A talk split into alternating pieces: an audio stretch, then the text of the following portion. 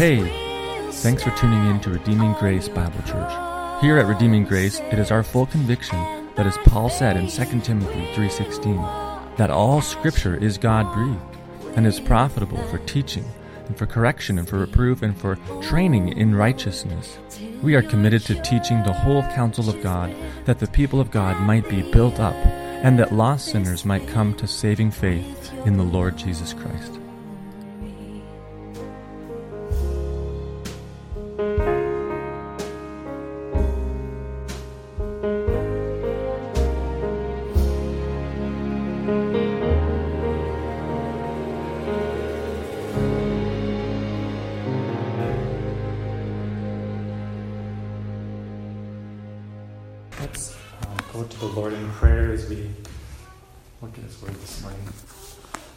Father in heaven, we come before you again, acknowledging, Lord, that left to our flesh, Lord, that the spiritual things contained in your word are foolishness to us, Lord, and that we cannot understand them or discern them. But, Lord, by your Spirit's enabling, we know that you can illuminate truth and, Father, reveal yourself to us. And so we thank you for the gift of your Spirit and for the gift of your word. And we pray now that you be honored, Lord, that my words would be in accordance with your Scripture and your truth, Lord, as you have given it to us, and that the people's hearts would be built up through this time together.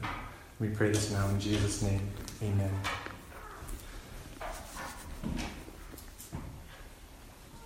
Romans chapter 9 is no doubt a difficult passage for many, and contains some of the very deep and mysterious realities of the gospel of God.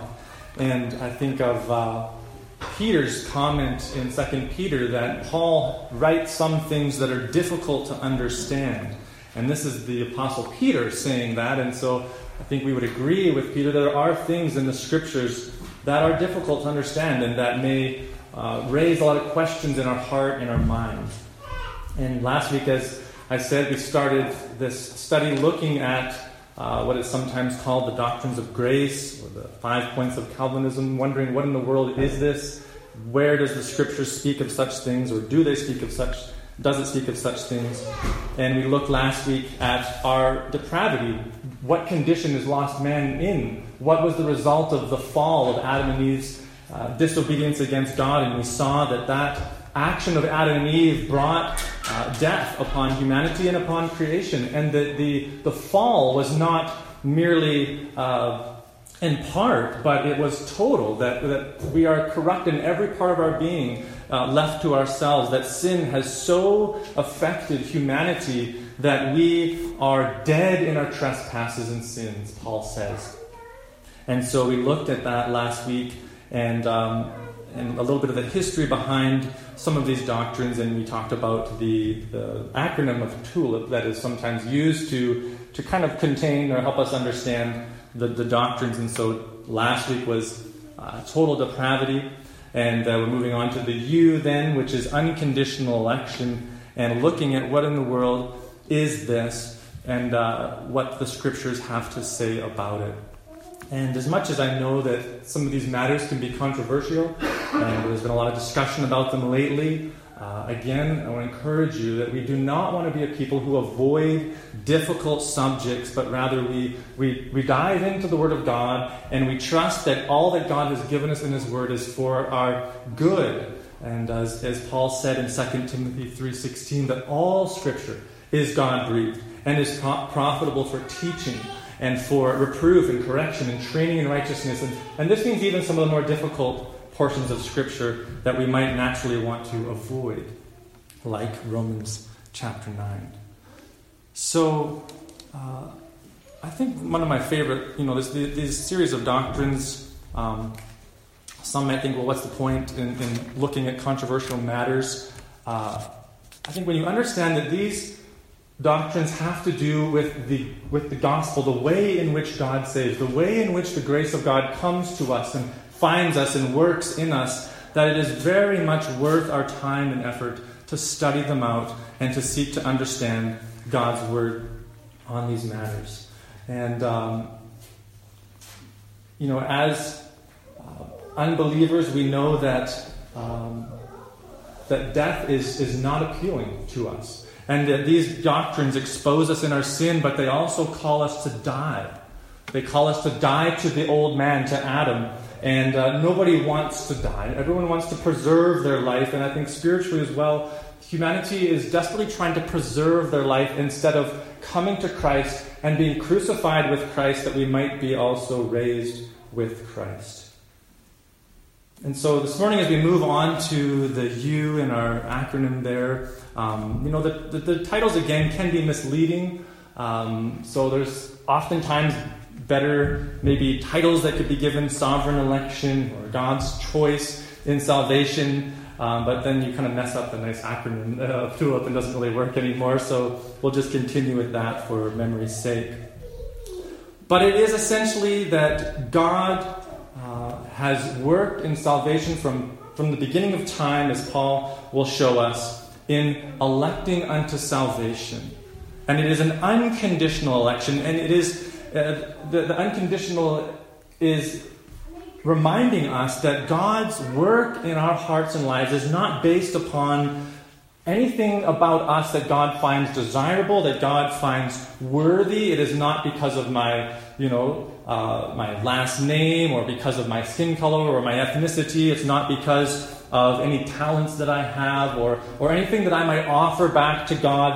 That is not the reason for God's work of grace in our lives. It is an unconditional work based upon His will. And so that is why we have unconditional election. It is, as Paul said in Ephesians 2:8-9, "For by grace you have been saved through faith. This is not of your own doing. It is the gift of God, not the result of works, so that no one may boast. We are His workmanship, created in Christ Jesus for good works, which God prepared beforehand, that we should walk in them," Ephesians 2:8-9. Or in 2 Timothy 1:8-9, Paul reminds us again. He says, "Therefore do not be ashamed of the testimony about our Lord, nor of me his prisoner, but share in suffering for the gospel by the power of God, who saved us and called us to a holy calling, not because of our works, but because of his own purpose and grace, which he gave us in Christ Jesus before the ages began, and which now has been manifest through the appearing of our Savior, Christ Jesus." And that was 2 Timothy 1:8-9. This grace of God that comes to us, not based upon conditions that are met in us, but according to God's own grace, Paul says, his own purpose of grace, which is given in Christ Jesus. And before we jump into Romans 9 here, just one side note, and R.C. Sproul reminded me of this week in my studies, is that we do want to be careful, because as we think about our justification, what it means to be a Christian, we know there are conditions to being a Christian, namely that we repent and believe the gospel, and that we are baptized in obedience to the gospel. And then that sense in regards to our justification and the outworkings of God's election, there are conditions. You must repent, you must believe, and you must walk in obedience to the gospel as the outworkings of that. But in regards to election, is what we're talking about, that which comes prior to the outworkings of that call in our hearts and lives. When the Spirit of God opens our understanding, when we see the gospel as glorious and we repent and believe, prior to that comes this purposing, this electing work of God. And we see that very much in Romans 8 when Paul says that those whom God has called, that he also has... those who he's predestined, he's called. Those who he's called, he's justified. Those who he's justified, he's sanctified. And those who he's sanctified, he's glorified. And you see that series of events, the outworkings of our salvation. We're not talking so much about that, simply about this work that comes first in the heart and mind of God, of electing us and the outworkings of that. So that's a little bit of a clarifier. We're not saying that people are justified without having to repent and believe. Of course, that is the gospel call. But in the purposing of God, it is according to His will. So, Romans 9. We'll see if we can get through 24 verses in the next half an hour here, but likely it will very much be scratching the surface. But first of all, just to let you know where we're headed this morning, we're going to see the problem that Paul presents to us, and then his answer, and then we have three illustrations of Paul's answer, and two potential objections that Paul addresses to his answer. Okay, so we're going to look at a problem, his answer, some illustrations to his answer, and some potential objections that people might have on this teaching. So first of all, what is the problem? Paul tells us that he is thinking specifically about the nation of Israel, and the fact that from any physical standpoint where Paul is at, living in the first century, looking at Israel, they had just crucified their Messiah. God had sent his own son. The prophets had come. They had been persecuted. Many of them were put to death. And now Jesus sending his son, and they reject the son. They crucify the Lord Jesus Christ. But God, being pleased by his sinless sacrifice, we know, raised Jesus back from the dead on the third day. And Paul is looking at the nation of Israel, and he's saying, if someone was to look at this situation from the outside looking in, they would think that God's word had failed. That God's promises to Abraham and God's commitment to establish the people of Israel as his light in the world, that somehow it had failed because they crucified their Messiah. And so this problem that Paul is wrestling with is really, has the word of God failed? Because that is going to come as an accusation, and we might think this morning, oh, well, I'm not Jewish. I don't have direct lineage to the ethnic line of Abraham, and so I guess it doesn't really matter too much to me. But really, for us as Gentiles, we should be very concerned about this question, because if God's word had possibly failed to Israel, to Abraham specifically here, if somehow God did not keep his promises, then on what grounds would we think that God's word to us is trustworthy and true? On what basis can we stand if God's word had failed in the past to Abraham? And so it's a massive problem, and it's a problem that we must understand the answer to. And so Paul reminding us of the rich heritage of Israel in the beginning verses, the adoption, the glory, the covenants, the giving of the law, the worship, the patriarchs, and even Christ himself coming as a Jewish man. And this is actually a list that Paul began in the first chapter, and he's continuing here. But then he says, but it's not as though the word of God has failed. So here is his answer. The problem is, has the word of God failed? The answer is no, it has not failed. The word of God stands and is trustworthy and true. And you might think, well, okay, Paul, it's fine to say that, but I'm still looking at the hardening of Israel and the rejection of the Messiah. So how am I to understand that God's word has not failed to his servant Abraham? And the answer that Paul gives is unconditional election. It is that God has from the beginning purpose to save whom he will save, and that there is the fulfillment in that sense of the promise that there will be offspring of Abraham who, like Abraham, believe God, and it is credited to them as righteousness. And everybody was assuming that this meant the physical lineage of Abraham, that it was merely to be born in the line of Abraham, and that is the essence of what it meant to be the people of God. And yet Paul is saying, no, that's not the case. There are two ways in which we must understand what it means to be the offspring of Abraham. There are different ways to understand what it means to be the children of Abraham. There is the physical, natural sense in which you are of Jewish ethnicity, that you have the genetics, if you will, of Abraham. But then we find that there is the spiritual offspring of Abraham, the spiritual children of Abraham, who, according to God's purpose in election, are the true fulfillment of the promise. And so we see Paul give us three examples of God's purpose in election, three illustrations of how this has already been playing out in the Old Testament, God's purpose of election standing. And again, as we think about this whole issue of God's promise to Abraham and the promise of offspring, Paul says in Romans 2:29, a Jew is one inwardly, and circumcision is a matter of the heart, by the Spirit, not by the letter. His praise is not from man, but from God. And so you must have the categories in your mind of a physical Jew in the sense of ethnicity, but the spiritual Jew, the spiritual offspring of Abraham, whose praise is not from man but from God, and who has been circumcised by the Spirit of God within his heart through the gospel. And in that sense, God's word stands. And this is according to God's purpose in unconditional election. And he illustrates it, first of all, as we find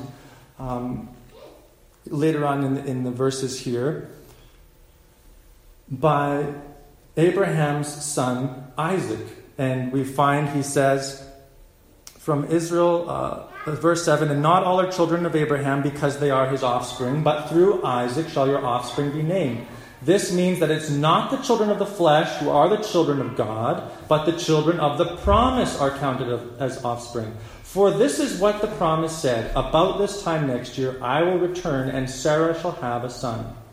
And so, first of all, we see this in the birth of Sarah's son, Isaac. Right? Because there was another son of Abraham, wasn't there? Not from Sarah, not according to the promise, according to the flesh. And Ishmael was born. And yet someone might say, well, Ishmael is also a descendant of Abraham. Should he not also be part of this covenant people, part of this people of God, this fulfillment of the promise? And Paul would go to great lengths in Galatians saying, no, again, it's according to the promise. It's according to God's purpose in election, not of the flesh only.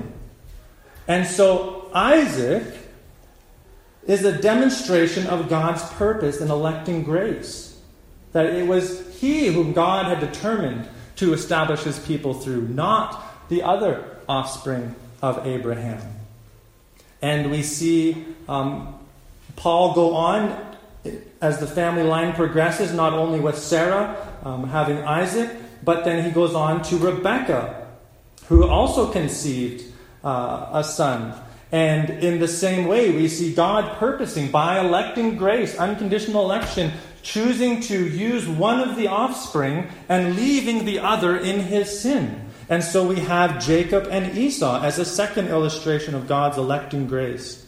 And we find Paul says that though they were not yet born and had done nothing either good or bad, in order God's purpose of election might continue, not because of works, but because of him who calls. And God made it so clear to them that this was his work, this was his choosing, this was his design, that he reversed the cultural norm for the older to be the one who to receive the inheritance and the blessing from the father, and it was the younger who received it. And God is going out of his way to show us that it is his purposes that stand.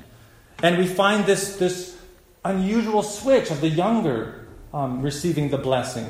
And you remember as Jacob comes to bless the sons of Joseph, and he puts his hand on the younger, and Joseph's like, Dad, I know your vision's getting bad. You probably don't know what you're doing. You need to switch your hands around so that you bless the older. And Jacob says, No, the younger shall serve, or the older shall serve the younger. And he is reminding his son that God's purpose of election stands. And it is not according to the flesh. So we have the second illustration of Jacob and Esau. And this is difficult for us because, and Paul actually addresses this response. As we look at this, we might think, well, how is that fair? What is it about Esau that was unworthy? And we want to bring this whole issue of fairness into the equation. But we must remind ourselves that, as Paul says in Romans 3, all have sinned and fallen short of the glory of God. And so no man is deserving of God's kindness. No man is deserving of God's grace. We are all deserving of God's wrath. And that is how we start. And so it's not unfair if God chooses to leave someone to their just punishment. Do you see? They already are in a position of enmity with God. And God is not obligated to pull them out of that state. If he leaves them in that place of their sin, he has done no wrong to them. And yet we want to make man somehow neutral, somehow inherently good. But that is not what the scriptures teach us, is our starting place. And so it's not that Jacob was more worthy. We know Jacob's story. He committed as many sins as Esau did. He did some terrible things in deceiving and lying and tricked his brother out of his birthright and then stole the blessing from him by deceiving his father. I mean, these men were not without sin. It was not as though God looked at Jacob and said, well, he's a little better, you know, not quite as mischievous. I think I'm going to go with Jacob. No, this is according to God's own plan of election by his grace. If my health was taken from me, if my family was taken from me, if all my possessions were taken from me, if my freedom, my church family were all taken from me and I was put into a prison cell and I died there alone, God would have done me no wrong. Do you see that? That because of our sin before God, God owes us no good gift. And what this should do in our hearts is every time that you receive a good thing, every time you experience something of God's goodness in your life, it should cause you to marvel at his kindness. I don't deserve this. I don't deserve a wife that loves me, that has been faithful to me. I don't deserve my children. I don't deserve the health the Lord has given me or the possessions that I have. All of these things are the overflow of God's grace, and they are owing to nothing but the Lord Jesus Christ, who has offered himself in my place. And so when we go through difficult things, let us not shake our fist at God and think somehow he has wronged me. No, all we know from God is grace. And so we must be careful as we consider the statement of God's choosing of Jacob and leaving of Esau, though both be physical descendants of Abraham, that God is not acting unjustly. And we're going to jump down for the third illustration, jumping out a little bit. There's one more illustration that Paul uses from the Old Testament of God's purpose and election. And this one is more in the negative sense in verse 17. For the scripture says to Pharaoh, for this very purpose I have raised you up, that I might show my power in you and that my name might be proclaimed in all the earth. So Pharaoh too is an illustration of God's purpose in election, only in Pharaoh's case that is in the negative sense. Pharaoh was not softened by the word of God as Moses comes to Pharaoh, continually bringing Pharaoh the word of God, offering Pharaoh opportunities to obey God's command to let his people go. Pharaoh has an opportunity to repent. He has an opportunity to obey God. And yet God, instead of granting him that gift of repentance, he leaves Pharaoh, and Pharaoh's heart becomes harder and harder and harder as the word of God daily comes to Pharaoh at the mouth of Moses and his brother Aaron, and we see God giving him over to the hardness of heart. It is not that we make God the author of sin, for we know that there is no darkness within God. But God is also free to hand somebody over to their own sin and to, instead of giving them that gift of repentance, to allow them to be hardened, that God's glory and power be displayed in them. And that is what we're told happened with Pharaoh. God put Pharaoh where he was so that God's power over all the gods of Egypt might be displayed. All the plagues that came upon Egypt parallel to a god that Egypt had established and worshipped. And God uses Pharaoh as an instrument of his glory, showing the world, the watching world, that this God of Israel is God over all. And that the gods of Egypt are brought to nothing before this God. And so God's purpose and election is illustrated, even in the negative sense, with Pharaoh. Now, some will take this portion of Scripture and will try to argue that this whole issue is just in regards to nations. It's not speaking about individuals. It's simply dealing with the nation of Israel, or the nation of Esau, or the Egyptians, and that we can't use it to really understand our own personal salvation, and that God is simply looking down the corridor of time and seeing our decisions, and he's basing his election upon what we do. But surely you can see the reading of this passage indicates nothing of the sort. All of Paul's illustrations are with individuals. He's talking about individual people and God's choosing some and not others. And even the majority of the pronouns in here are singular. It is a piece of clay. It is a person. It does not naturally fit with this text that God is simply speaking of nations somehow to get around the difficulty for us. Furthermore, Paul's whole point is that we can't look at the physical nation of Israel and think that that's the basis of their own election. Paul is saying, no, do you miss the point if you think it's a physical inheritance? That there's a spiritual reality. It is the spiritual offspring of Abraham. It is those according to the promise, not according to the flesh. And so we must be careful that we don't try to reinterpret the text to fit our own view of God or of salvation. And Paul raises a potential objection, two actually, in this passage. And we'll look at those. The first one is in verse 14. What shall we say then? Is there injustice on God's part? And he has just finished, again, showing that God had purposed to use Jacob and leave Esau, and that he had purposed to use Isaac, and he left Ishmael, also a descendant of Abraham. And Paul raises this potential objection. Well, God is unjust. God is unfair. Now, if Paul was meaning to say that God simply saw down the corridors of time our actions and based his actions upon that, why would Paul raise this objection? No one would say that's unfair. That fits very well with how we would like things to go. But Paul raises this objection because he knows what is coming.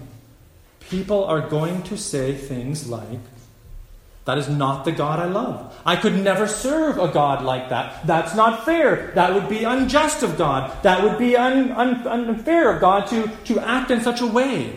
Paul knows that accusation is coming. He knows that people are going to raise this objection as they read this doctrine, as they hear what Paul is saying.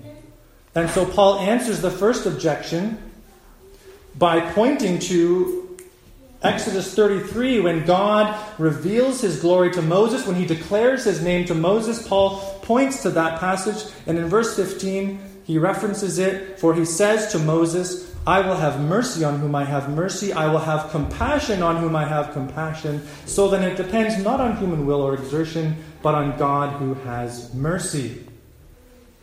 So Paul says the answer to the problem of thinking God be unjust or unfair or unkind in the way that he has structured salvation is by understanding that God is free. God is free. He is free to save whom he will save. He is free to extend his mercy and grace to whom he will extend it. And he is free to withhold it. You know, these doctrines are not simply minor points that we can just simply agree to disagree about. When God declares his glory to Moses, at the very center of God's glory, at the very center of his name, is the fact that God is free. He is the sovereign of the universe. He is not restricted by our human will.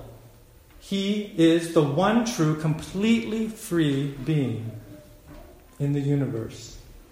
And can you imagine the audacity of the creature to turn and say to God, no, actually, you can't do that, God, because I don't think that would be very nice of you or very fair, and I think I'll redefine your glory for you. How absurd. It's laughable at that point that the creature would actually think to respond to God in such a way. And yet, oftentimes, we are tempted to do just that, to reshape God into a God who is a little more like us, a little more palatable, a little more likable according to our own nature. But we must not. We must praise God in the fullness of His glory as He has revealed it. And people want to get all bent out of shape about free will. How does my free will play into this? Do I not have a free will? And I want to ask, what do you mean by free will? What is free will? Do we realize that we don't have ultimate freedom? You know, I might, I guess there's no super tall buildings in Fairview. I could climb up maybe at one of those grain silos or a grain tower, or whatever they're called, and I could say, I want to fly, and I could jump off of there, and I could say, I will to fly. And you would say, that's absurd. You can't fly. And you say, well, I'm free. I have a free will. I want to use it. I want to fly. And you would say, no, you can't do that because you are restricted by your nature. Right? Or I might say, I want to run 100 kilometers per hour, and I don't have to burn gas in my vehicle anymore. I could just run to Grand Prairie in an hour and 20 minutes, whatever it takes, and run back, and that's what I want to do, and I'm going to do it. Then you would say, that's foolish. You can't. Your nature does not allow that. You know, I'd probably top out at about 10 kilometers an hour or something, and that's all I can do according to my nature.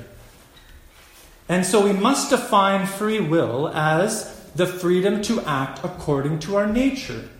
That's what it means. And it applies not only physically, but spiritually.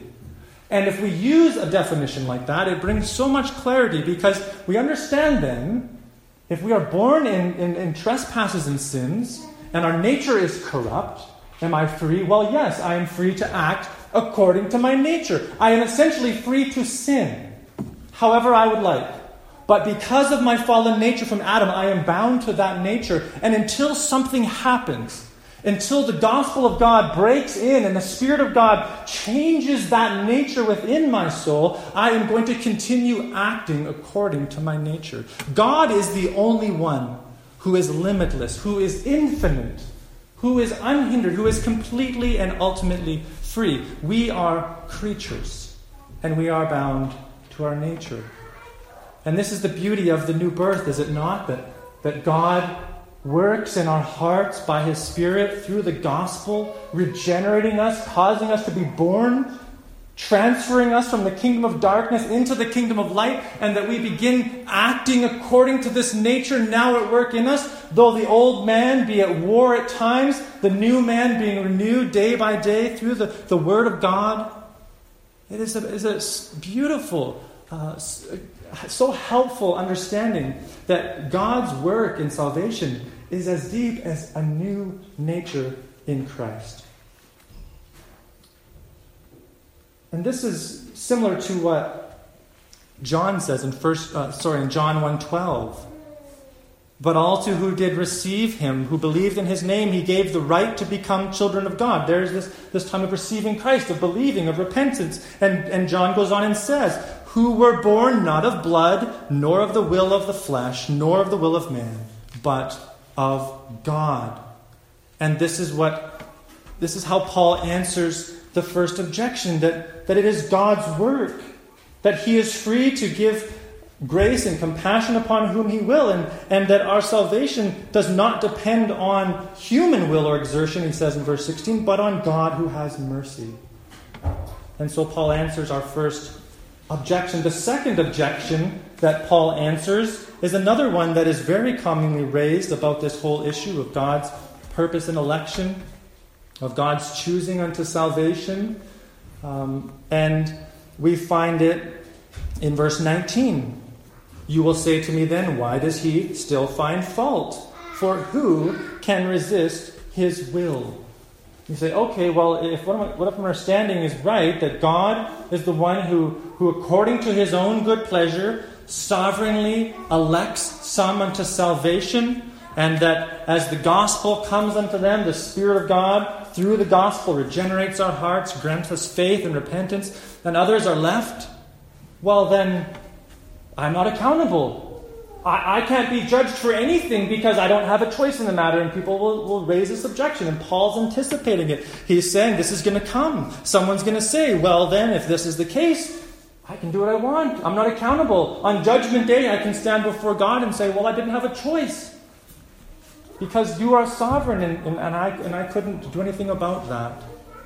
And Paul answers this objection by saying in verse 20, but who are you, O man, to answer back to God? Will what is molded say to his molder, why have you made me like this? Has the potter no right over the clay to make out of the same lump one vessel for honorable use and another for dishonorable use? Paul essentially tells us, you don't get all of the answers.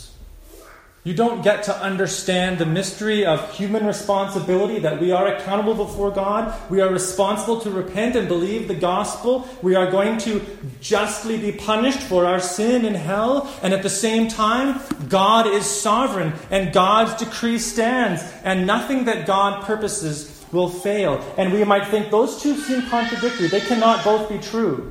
And yet it has been said that they are like the tracks on a railroad, that both run together parallel. Man is responsible, he is accountable to God, and God is sovereign, and his word stands. And those two truths must remain side by side. And on this side of eternity, I don't know that we'll ever fully understand how the mystery of our responsibility and God's purpose according to his own will work. And we need to be, as Christians, at times okay with mystery, okay with not understanding all of the answers. We do this with other things.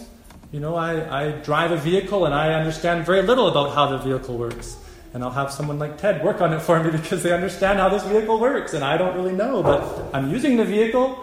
There's a lot of mystery there to me, trusting that it will get me from point A to point B.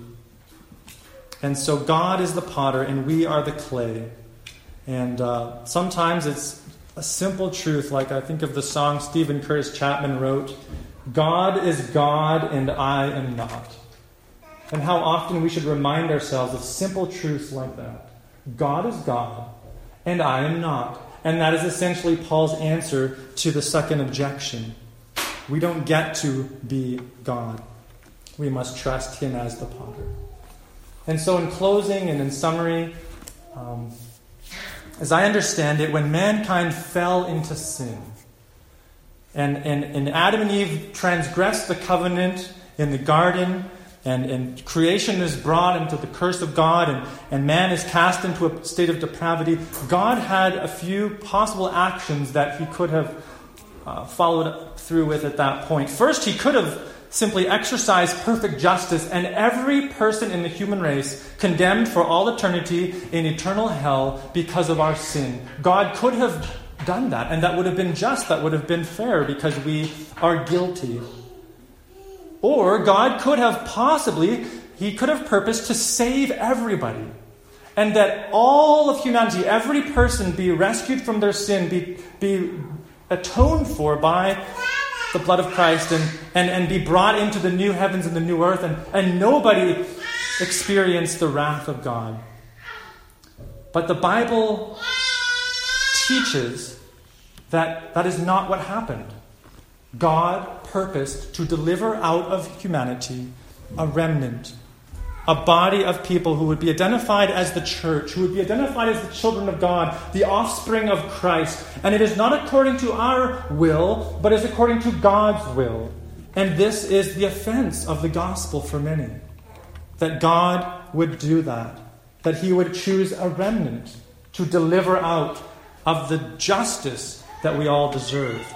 And Paul tells us in verse 22, what if God, desiring to show his wrath and to make known his power, has endured with much patience vessels of wrath prepared for destruction, in order to make known the riches of his glory for vessels of mercy, which he has prepared beforehand for glory, even us whom he has called, not from the Jews only, but from the Gentiles. God purposed that not only his wrath be justly displayed in the judgment of the wicked, but he purposed that his grace and his mercy and his love also be displayed through the Lord Jesus Christ.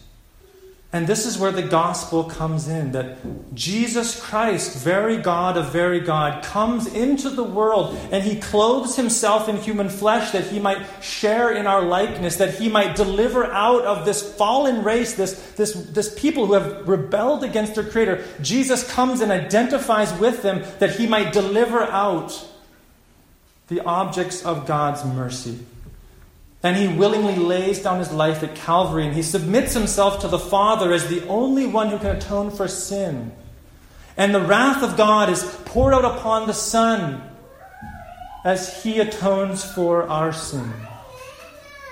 And the Father there at the cross displays his wrath and his justice on our behalf for all those who will repent and believe, and at the same time extends to us mercy and grace. That has nothing to do with our worthiness, but everything to do with the God who gives freely. And because Jesus was the sinless sacrifice, the Lord on the third day, we know, raised him back unto life. And he is now seated at the right hand of God, interceding for you, interceding that the full price for which he died would be brought to him. And this is our commission. Share the gospel. It is the means of God calling. It is the way in which this electing purpose of God is brought into fulfillment as people hear the gospel, repent, and believe. And it is not for us to say who will come and who will not. We are called to be faithful, to share the word, to freely offer to all who will repent and believe that they will be saved and that they will be forgiven. Let us go to the Lord in prayer. God, we know that there are infinitely more things that could be said. And Lord, it will take us an eternity to search out the wonders of your ways, Lord, the greatness of your character, the perfections, Lord, that are in you alone. And we thank you that we have been brought to life, Lord. I pray that the wonder and the amazement of that would never land on us as a common thing. And I pray that we would not become arrogant or prideful, Lord, that we would not boast in the kindness we've received from you, that it would produce love for our neighbor, love for one another. It would produce a brokenness for the lost world around us, desiring that they too know the goodness of Christ. And Lord, we pray that you be honored, that your word continue to abide upon our hearts as we go. And we ask all this now in Jesus' name. Amen. As you walk with us, speak, O Lord. Thanks for listening to this sermon. We pray that you were built up and encouraged in your faith and pointed to Christ, our glorious Savior. If you'd like to know more about Redeeming Grace Bible Church, you can find us online at www.redeeminggracechurch.ca. Or you could write to us at Redeeming Grace Bible Church @gmail.com. We'd love to hear from you, to answer any questions that you might have. God bless.